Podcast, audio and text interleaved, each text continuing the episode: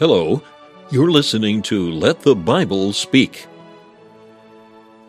Let the Bible Speak is the radio ministry of the Free Presbyterian Church. Stephen Pollock is the pastor of Free Presbyterian Church of Malvern, Pennsylvania. The church is located at the junction of 401 and Malin Road. Thank you for joining us today as Dr. Pollock opens the Word of God and lets the Bible speak. So we're going to read first uh, Thessalonians chapter 5, and let's read together from the verse number 23. And the very God of peace sanctify you wholly. And I pray, God, your whole spirit and soul and body be preserved blameless unto the coming of our Lord Jesus Christ. Faithful is he that calleth you, who also will do it. Clearly, in our text, we find ourselves again coming to a view of Christ's return. The reference is made there, verse 23, unto the coming of our Lord Jesus Christ. That subject has been dominating our thoughts for the last number of months as we studied Revelation and now I moved across to 1 Thessalonians chapter 5. It is a theme that is at the very core of Paul's thinking as he writes to this church. They have confusion, and there's been some difficulties around this particular doctrine in the church there in Thessalonica. And now, as this epistle comes to a close, he again brings their attention to the subject. The Lord Jesus is coming again. Now, undoubtedly, we all know there are various differing views regarding the timing and the events surrounding the Lord's return. But it's interesting when you study the New Testament treatment of the Lord's return, consistently there are two outcomes that are produced, or at least suggested that should be produced by a proper study of this subject. First of all, you have the necessity of being ready. The Lord taught that in Matthew chapter 24 the verse number 20 or 42 watch therefore for ye know not what hour your lord doth come but know this, that if the good man of the house had known in what watch the thief would come, he would have watched and would not have suffered his house to be broken up. Therefore be ye also ready, for in such an hour as ye think not, the Son of Man cometh. The necessity in light of Christ's return to be watchful and to be ready. Language, of course, that we saw very clearly in the opening verses of this chapter. That those in Thessalonica would be those who are not sleeping, but are sober and watching. They're ready for Christ's return. The other outcome, of course, is the matter of holiness. Those who understand Christ's return are pushed in the direction of personal holiness. You think of 2 Peter chapter 3, you could turn there. And in 2 Peter chapter 3, of course, there is the treatment of the Lord's return. There are those who are skeptical. Where is the promise of his coming? The same idea that's referred to in our portion of Scripture tonight.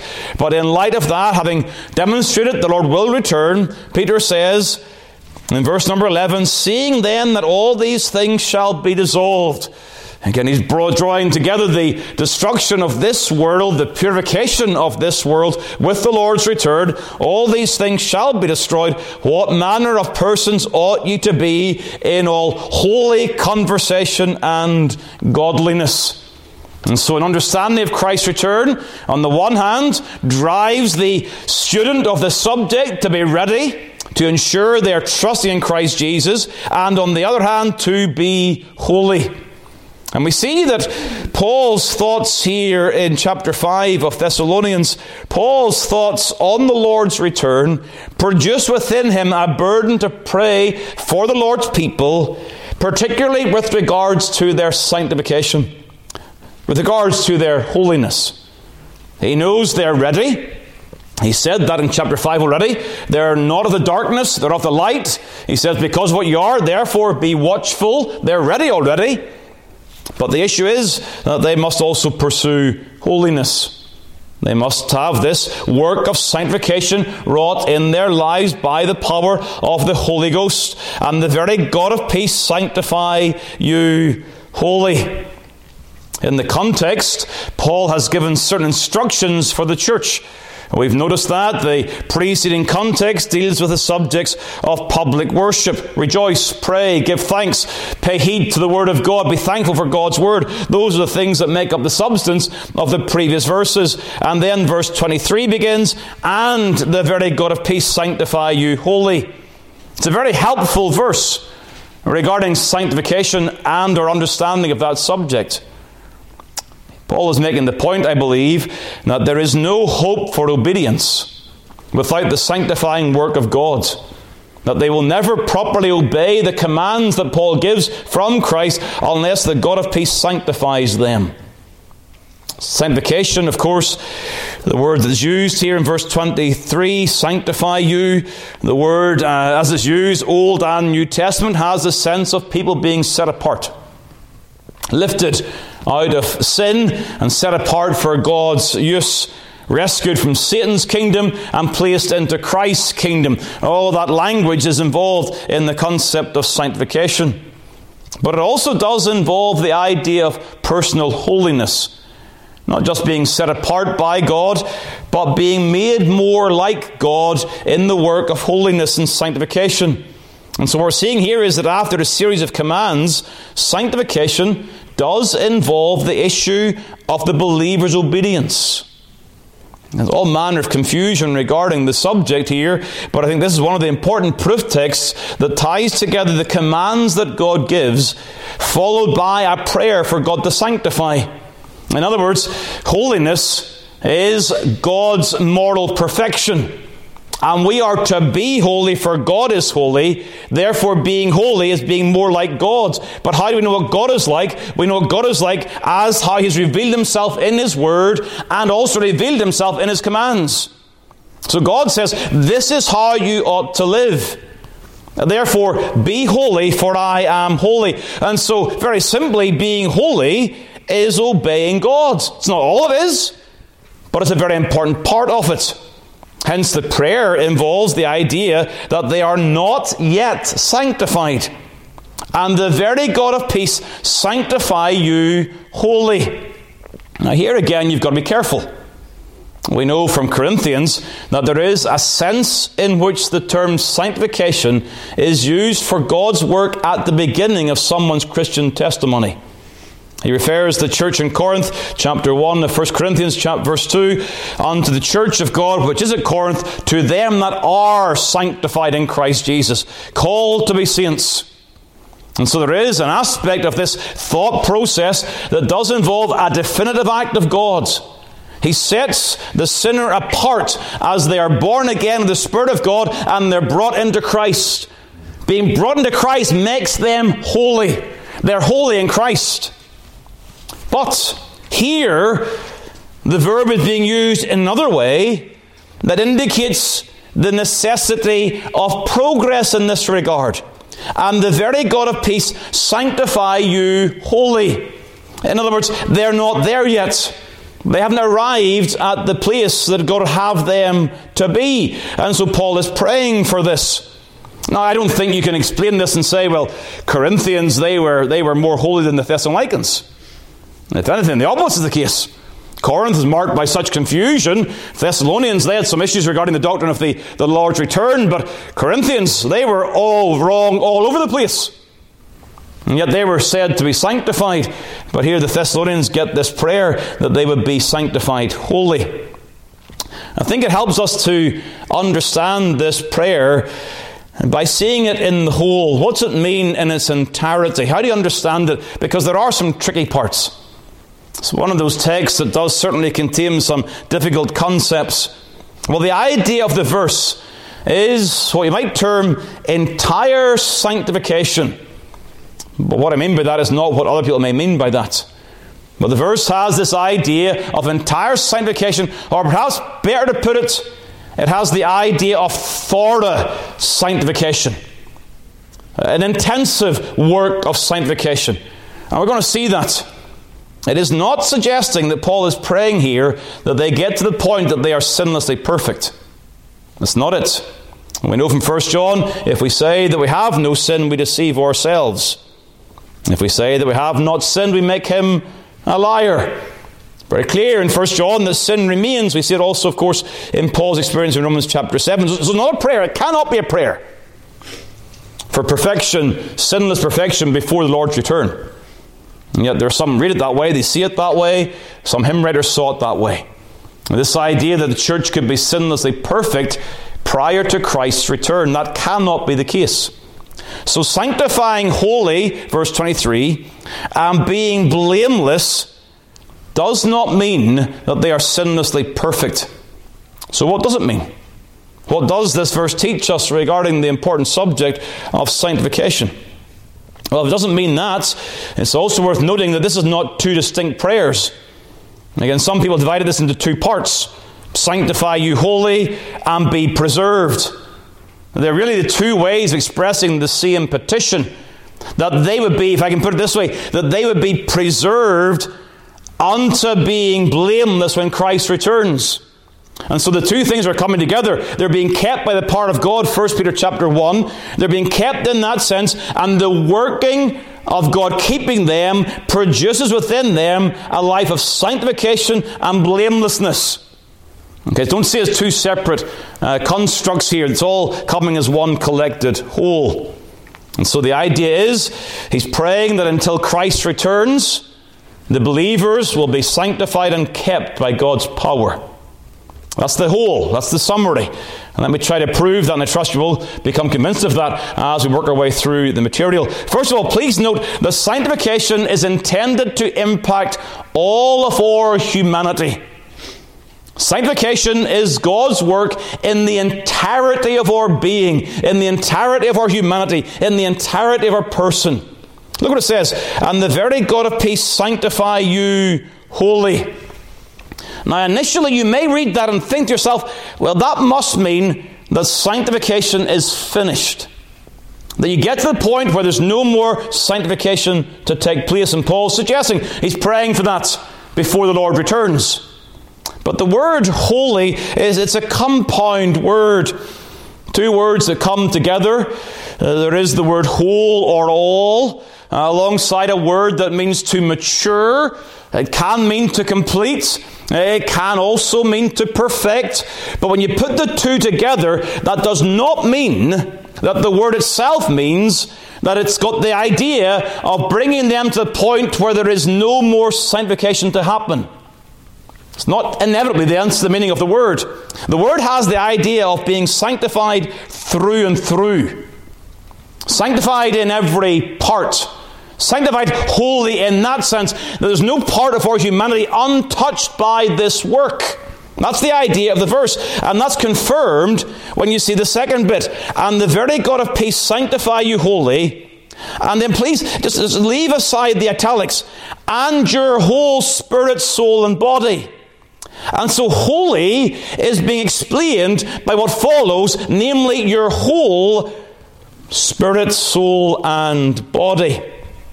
Here, we find ourselves facing another little tricky phrase in the scriptures. This verse has been used, of course, in the debates surrounding the nature of humanity. Does man have three parts or two parts? It's known as dichotomy or trichotomy. Dichotomy, two parts a physical part and a spiritual part. Trichotomy, a physical part, and then two distinct spiritual parts, spirit and soul. And so they'll turn to this portion, they'll turn also to Hebrews chapter 4, that's the only two verses they have, and they'll turn to those verses and suggest there is some distinction between the spirit and the soul, and therefore we are trichotomists. Well, I don't want to get stuck on this tonight, as tempting that might be. I want to try to understand the verse. So, do we have a spirit and a soul, or just one spiritual part? Well, I think it's worth saying that usually in the New Testament there are only two parts of man demonstrated. You think of the language of the Lord in Matthew chapter 10. Don't fear the one that can kill the soul, but rather fear him which is able to destroy both soul and body in hell. And the trichotomists will say, well, clearly the spirit couldn't be destroyed in that sense. But neither is the soul or the body being destroyed in hell. Then you get some idea of annihilationism involved in that aspect, and that would be wrong also. And so the idea that Christ is presenting here is that there are these two parts there's the soul and there's the body. It's also Paul's understanding in 2 Corinthians chapter 7 in the context of holiness let us cleanse ourselves from all filthiness of the flesh and spirit. Does that suggest there's no corruption in the soul? If it's not required to be cleansed in that sense, and again, you, you find yourselves running into some very, very significant problems if you shut yourself into a trichotomist understanding. Now, understand this. The spirit and the soul can be used as words synonymously or interchangeably. Mary says, My soul doth magnify the Lord, and my spirit hath rejoiced in God my Saviour. And so I think the idea here is not the idea of trichotomy, but the idea of totality. All of our humanity. Sanctify you in every part. In other words, in every part of your spirit, soul, and body, that it all be preserved, blameless. It's the idea of every aspect of humanity, and it's using a poetic form in that regard. In the same way that we're told to love the Lord thy God with all thy heart, and with all thy soul, and with all thy mind, and with all thy strength. A multiplication of terms to denote the entirety of someone's humanity. Not that you cut these things up into separate parts, but rather the language used for the wholeness of man. And so I think the thought here is the prayer is that they be sanctified in their actions. That's obvious. That they would not sin but do what is righteous. That they be sanctified in their thoughts. That they would think God's thoughts, not man's thoughts. Sanctified in their words. Not words of gossip and bitterness, but words of grace words of truth. They'd be sanctified in their feelings, that their emotions would be sanctified, that they would be set free from those emotions that are part of the fall. But they would know a peace in their emotions. They would know a settledness in their emotional life, joy in their emotions, all of those things. The entirety of their humanity touched by the power of God in their sanctification. It's a wonderful prayer. It's a good prayer to pray every single day. Lord, sanctify me in every part of my life today. That's the sense of this sanctification aiming at the entirety of our humanity. Secondly, sanctification aims at purity. Sinless perfection is not achieved this side of glory. Again, you've got to cut out important parts of the scriptures to end up with that understanding of this. Blameless, as a word that's used here, pray your spirit, soul, and body be preserved blameless. The word blameless there has the thought of being free from fault or stain, this idea of, of there being mortal purity, freeness from error.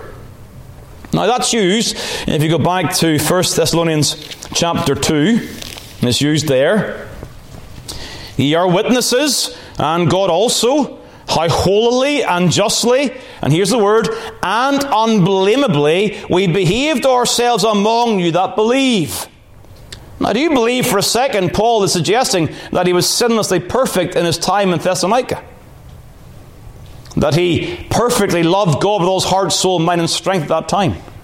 That he was able to love his neighbor as himself perfectly at that time. Is he claiming sin sinless perfection? And not just for himself, but for all the apostolic band who were there at that time. They all behaved themselves blame, unblameably. No, the idea is of external purpose that was not worthy of reproach. That there was nothing can be pointed out, they did this wrong or that wrong. It's not a claim of sin sinless perfection, it's a claim of outward obedience to the Word of God. And that's a good thing. It's also used there in 1 Thessalonians chapter 3 and the verse number 13 is a very similar prayer, of course, to what you have. To the end he may establish your hearts unblameable in holiness before God, even our Father, at the coming of our Lord Jesus Christ with all his saints. And this idea that God will work in their hearts to the point that they be unblameable in holiness. And so holiness connected with this word unblameable, but Look what it says in verse 12. The Lord make you to increase and abound in love one toward another and toward all man. In other words, there are deficiencies. And so he's saying they need to improve, they need to grow, they need to abound. And so, in that thought, there's already the idea that this concept of being unblameable is not sinless perfection achieved when Christ returns. There's a couple of other references that I think are useful uh, to consider. You think of Luke chapter 1, go back to Luke chapter 1, and here we see a description of what we might term an Old Testament couple. And it's worth seeing there is a comparison here between the Old Testament and the New in this term. Luke chapter 1 and the verse number 6. Here describing Zacharias and Elizabeth, verse 6 says, And they were both righteous before God, walking in all the commandments and ordinances of the Lord blameless. So they're sinless. No way. Zacharias has some trouble when it comes later on in the chapter, understanding what God is saying in his life. And so, are we suggesting he could be sinlessly perfect one minute and then lose that later on? Well, of course, there are some people suggest that, but that's not the view of the scriptures. The idea again is one who conformed and was upright, like the Old Testament term, a man who was upright like Job, consistently working and walking in righteousness, walking in integrity. Turn to Philippians chapter 2, and this I think is the, is the sort of definitive proof of this concept. Philippians chapter 2. I'm not suggesting these things are, are easy. I suspect they were easier in the days of the apostles. They understood the words uh, better than we do even today. But in Philippians chapter 2 and the verse number 15, it says this that ye may be blameless and harmless, the sons of God without rebuke you see the connection of thought there? That as they live in this world, they would live in a way that they could not be rebuked in a fallen world because they're blameless and harmless. They are, if you like, sincere and genuine. And if you go back to chapter 1 of Philippians, verse number 10, his prayer for them is that ye may approve things that are excellent, that ye may be sincere and without offense till or at the day of Christ. And so Paul's burden here is that the Philippian believers and the Thessalonican believers that they be marked by genuineness, by sincerity, by consistency, by a pattern of obedience. It's a prayer that they would consistently walk with God in all of their lives. You see, you just got to remember this. This is very, very straightforward. Remember that our acceptance with God on that final day does not rest on our sanctification. Doesn't rest on that. Your acceptance with God when Christ returns rests on your justification. It rests on Christ's perfect righteousness. And yet there's some, and this mindset has crept into their mind where they think to themselves, I must be blameless so that I can be accepted by the Lord on His return. They hold that idea. They may not verbalize it that way, but that's how they live. They live their lives trying to earn acceptance with God by their being blameless when He returns. And so you get this, some this crazy idea that, well, what if the Lord returns and, and I'm, I'm sinning at that time? Do I lose my standing with God? Of course you don't.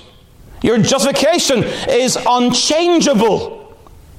But there is the reality that in our sanctification, there is the pursuit of Christ likeness. Not to earn acceptance, but because sanctification pleases the Lord. 1 Thessalonians chapter 4 tells us that.